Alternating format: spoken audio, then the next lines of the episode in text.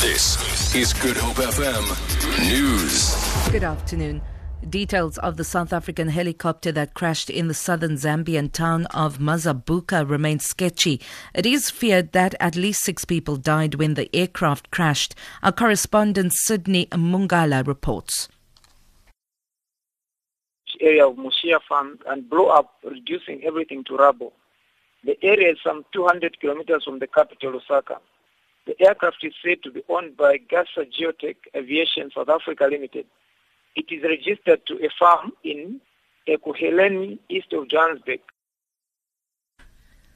The skipper of a fishing vessel that has been marooned in Angola for three weeks has passed away. 57 year old Angus Gilbert from Cape Town, who was the skipper of Bluegate, died last night in a hospital in Angola. Gilbert and a crew of six were en route to Nigeria to hand over the vessel to its new owner when they ran out of petrol near Lobito. The Angolan government seized the vessel and the crew's travel documents after the harbour fees were not paid. Gilbert suffered a stroke last week and was due to fly back to Cape Town with another crew member this evening. The Western Cape High Court is today hearing an application by state arms manufacturer Denel for the eviction of unlawful occupiers of its property in Philippi.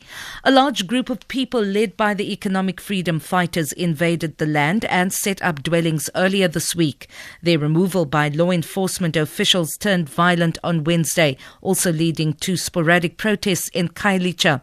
Denel spokesperson Vuyelwa Qinga.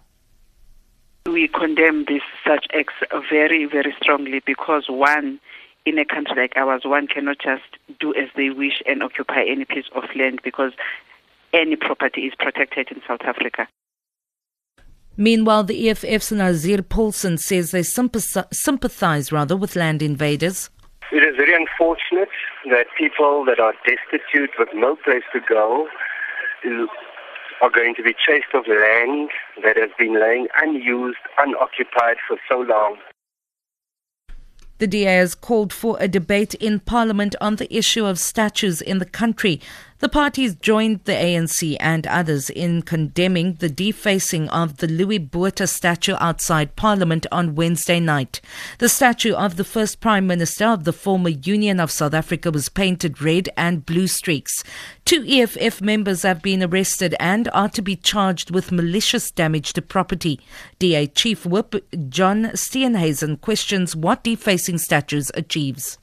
Defacing statues isn't going to advance transformation in South Africa one little bit. It's not going to build a single house. It's not going to electrify a single home. It's not going to create university places and funding for any students, regardless of colour.